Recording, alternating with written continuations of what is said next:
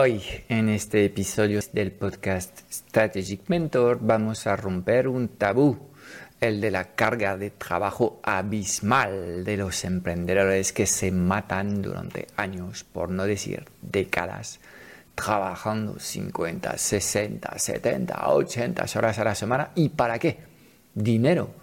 Lo dudo. ¿Amor? Lo dudo también. La tasa de divorcio en el colectivo de empresarios directivos está disparada. Pues vamos a tratar de aportar respuestas en este episodio.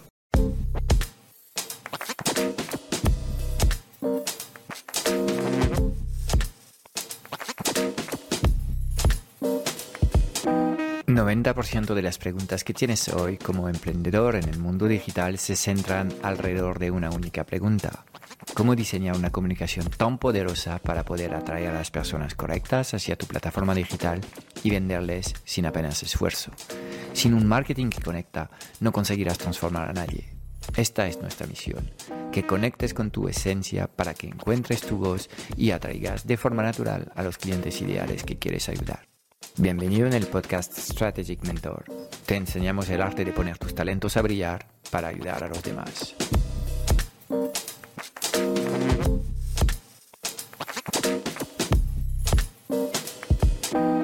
Si como yo forma parte del club de las personas que trabajan demasiado, bienvenido al club y vamos a hablar de este tema.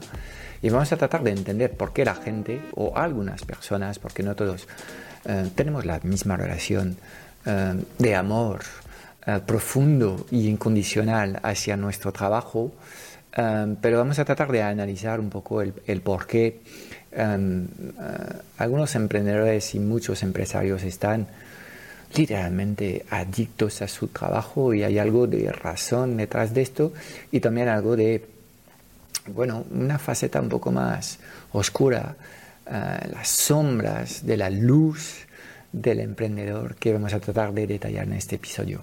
Ok, primero, ¿por qué los emprendedores trabajan tanto? Bueno, yo creo que hay un tema que tiene que ver con el amor a su trabajo. Ayudar a la gente es altamente adictivo. Escuchar gracias, transformar vidas, todo esto hace que realmente te sientes bien. Y de hecho, hasta me atrevo a decir que todos estamos cableados de la misma forma. Lo que llamamos la felicidad es básicamente el dar a otros, y dar a otros produce serotonina en tu mente, que es un bioquímico que produce esta sensación de plenitud, de estar zen, agradecido, conectado con el mundo. Y obviamente una vez que experimentas esta sensación y que ves las caras de los demás transformarse porque les acompañas durante un rato en su vida o en su negocio, pues esto hace que realmente cuando eres emprendedor o cuando has decidido ser tu propio jefe, puedes experimentar este tipo de sensaciones y obviamente estas sensaciones son tan positivas, son tan buenas, te llenan a ti también de tanta fuerza, tanta tranquilidad, tanta paz, tanta conexión con el mundo del universo que obviamente quieres repetirlo, ¿ok? Y lo bueno de la serotonina es que no es como la dopamina, que es el neurotransmisor del placer, que termina siempre en adicción. La dopamina excita los neuronas y termina pues creando fenómenos de adicción porque cada vez necesitas una dosis más grande para recibir lo que es tu shoot de tranquilidad. En cambio, la serotonina, que es lo que se genera cuando te estás proyectando en los demás y estás conectado con el universo y la gente que te rodea, no existe tal cosa como la adicción, sino que cuanto más mejor. Entonces, claramente cuando uno es emprendedor ha elegido su trabajo y normalmente siente una conexión profunda con esta misión vital y encuentra en muchos casos propósito en hacer esto. No solamente es el estilo de vida de ser libre, que también es parte de las cosas que empuja a la gente a emprender. Luego la libertad es muy relativa, podríamos hablar de este tema en otro episodio, porque si no creas un sistema, te garantizo que de libertad como emprendedor no existe tal cosa, es un espejismo. Pero bueno, no hablo del estilo de vida, sino que hablo de realmente lo que es la satisfacción profunda que sacas de tu misión y esta sensación de propósito. Y obviamente esto es una fuerza muy, muy poderosa. Y es probable que si llevas años a la cabeza de tu propio negocio o trabajando como freelance, en algunos momentos te has desconectado de esta visión, y yo me ha pasado ya más de una vez. Por suerte siempre he conseguido volver a conectar con una visión renovada y con esta misma energía que hace que estoy completamente sentado en mi misión y que tengo ganas de comerme el mundo.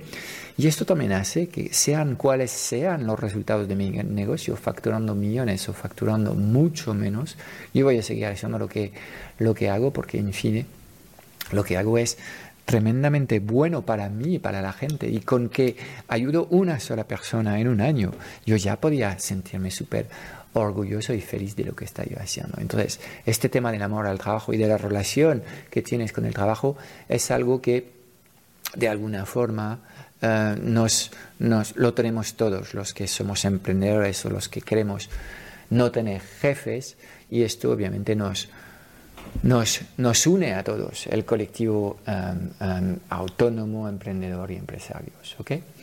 Segundo tema, que quizás no es tan positivo, es que sufrimos un efecto túnel y una inconsciencia sobre el volumen de horas que hacemos y las consecuencias a largo plazo. ¿Okay? Y lo importante en esta frase es largo plazo, porque nadie muere de un pico de trabajo, pero cuando el pico de trabajo es cotidiano, pues obviamente entramos en un déficit cotidiano que vas acumulando, y esto es como empezar a tener deudas con el banco. Llega un momento en el que tendrás que pagar y saldar esta deuda. Y en este caso se solda esta duda de una forma mucho más dramática, porque la pagas con tu salud, o la pagas con tu familia, o la pagas con un divorcio. Entonces, esta inconsciencia hace mucho daño. Esta inconsciencia sobre el volumen de horas nace de una trampa mental de, ok, no, ahora estoy enfocado plenamente en este proyecto que estoy creando y me tengo que entregar cuerpo y alma a este proyecto, lo cual para mí es una cosa buena, porque nadie crea grandes cosas sin empezar con esta fase de desequilibrio profundo en su vida. Completamente correcto.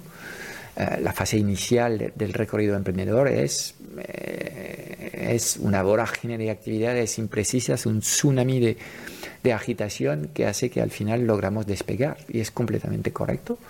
Pero es luego, cuando ya has pasado esta fase inicial, cuando no encuentras, digamos, una rutina de trabajo que hace que trabajas mucho, eres productivo, pero tienes tiempo para desconectar, duermes bien, tienes tiempo para tu familia, sigues conectado con tus amigos, tienes tiempo para irte de vacaciones. Y obviamente es ahí donde entramos en una zona de grises o negros, donde el colectivo autónomos, empresarios y emprendedores lo está haciendo mal. Cuanto más pequeño el negocio, peor lo están haciendo, más horas están haciendo y más están acumulando un déficit tremendamente caro de pagar, y este déficit tiene que ver con el hecho de que ellos asumen que el sistema son ellos, y esto es un error. Obviamente hay que ir pensando en crear un sistema, construir algo de tecnología que nos permite ejecutar mejor nuestro trabajo, montar pequeño en equipo, y lo cual hace que tengas que vender mejor.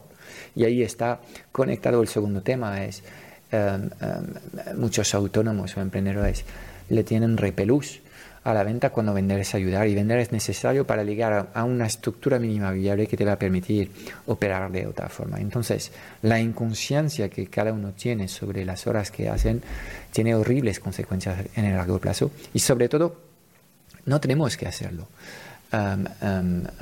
Pero bueno, esto es otra conversación. Tercer elemento que explica que por qué los emprendedores literalmente sacrifican su vida a su negocio, es que de alguna forma yo creo que hay una especie de amor sádico al sacrificio.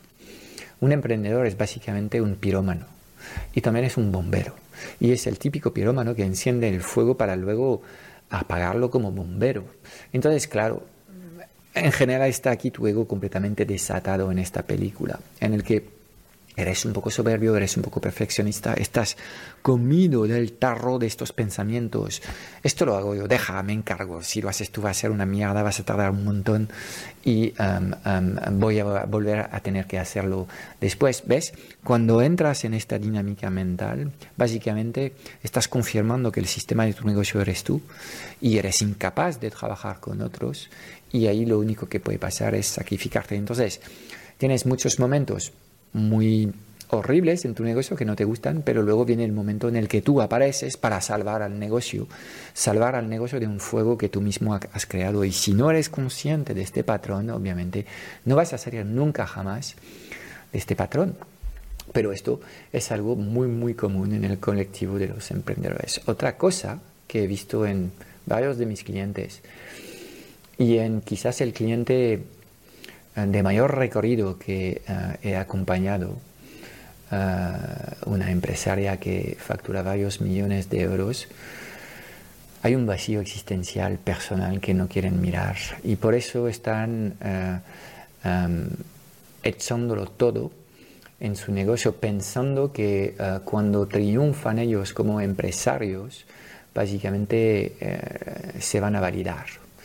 Y la falta de amor que tienen de su propia persona, que viene de la pequeña infancia y que viene a veces de situaciones complejas, pues la pensamos compensar con un éxito que sería un mecanismo de compensación.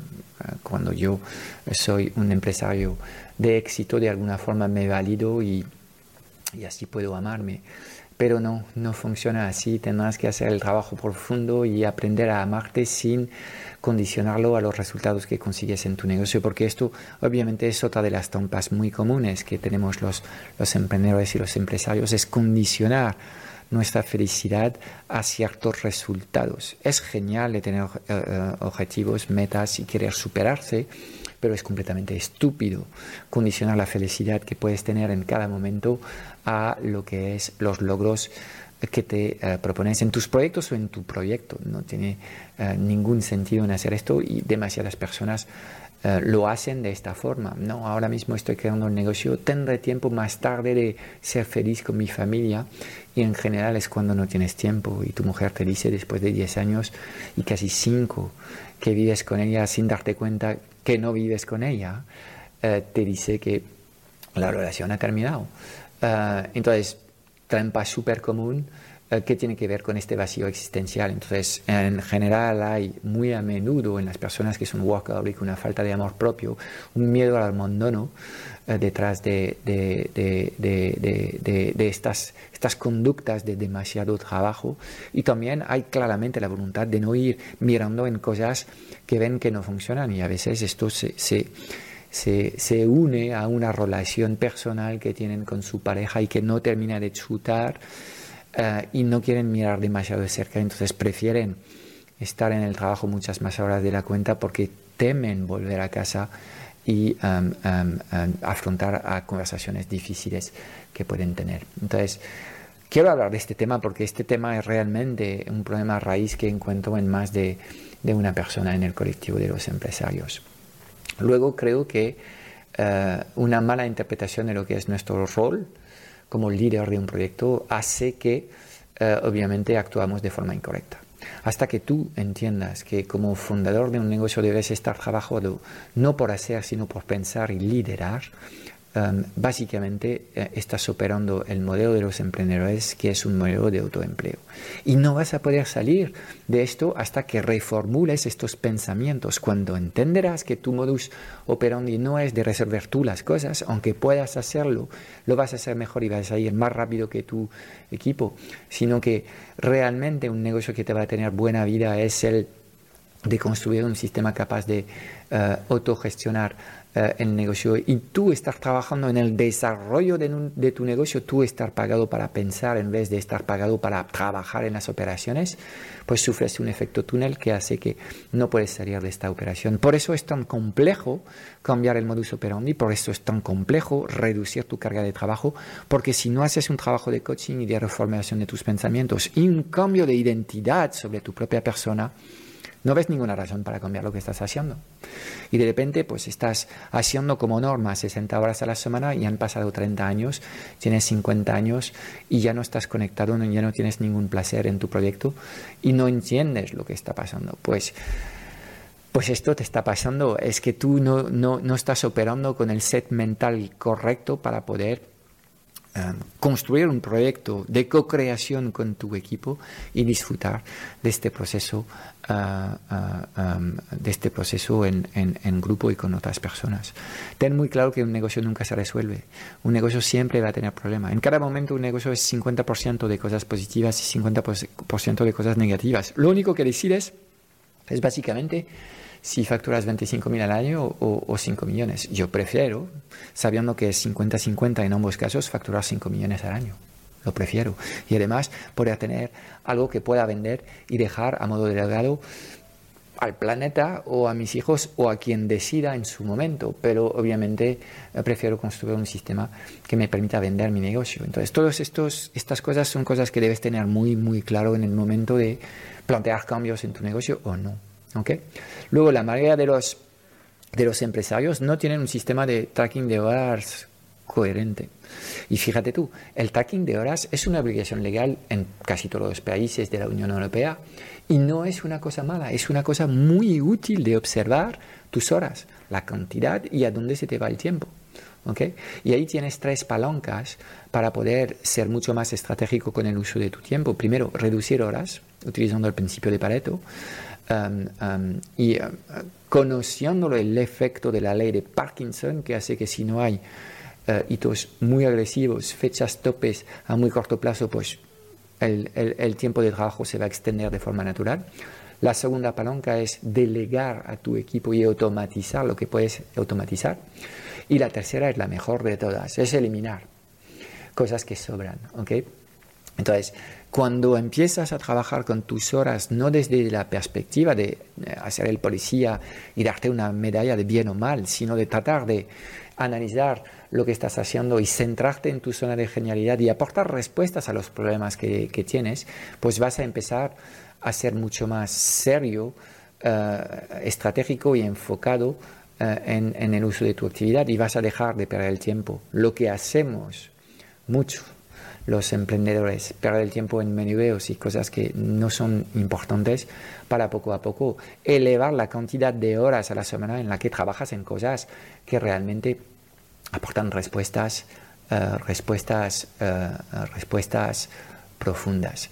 ¿Okay? Entonces, pues esto es lo que creo que pasa y que justifique que al final los emprendedores sacrifican su vida y lo peor de todo es que no hay ninguna necesidad de hacer esto, porque nosotros en nuestro club y en el training, el equipo A, hablamos de la reestructuración sostenible de las rutinas del fundador del negocio y hablo a menudo de un concepto que es la satisfacción mínima garantizada, que son 3 cosas que debías hacer cada día para apuntar este día como un buen día.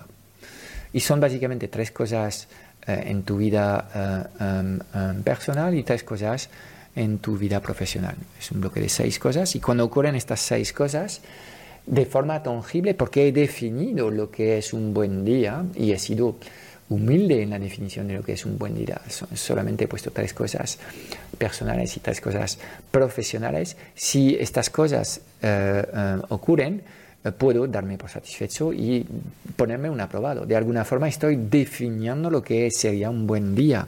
Y es súper poderoso hacer este ejercicio porque te cambia la dinámica y los pensamientos. En mi caso, si en un día tengo tiempo para hacer deporte, tiempo para estudiar un poco, tiempo para mantener mi diario y reflexiones internas sobre mi vida, mi negocio.